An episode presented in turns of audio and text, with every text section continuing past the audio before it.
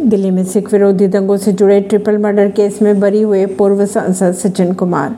दिल्ली में उन्नीस सौ चौरासी के सिख विरोधी दंगों के दौरान सुल्तानपुरी में तीन सिखों की हत्या के मामले में दिल्ली की एक अदालत ने पूर्व कांग्रेस सांसद सज्जन कुमार और अन्य आरोपियों को बरी कर दिया है। बीते माह एक अदालत ने दंगों के दौरान एक गुरुद्वारे में आगजनी के मामले में सज्जन के खिलाफ आरोप तय किए थे।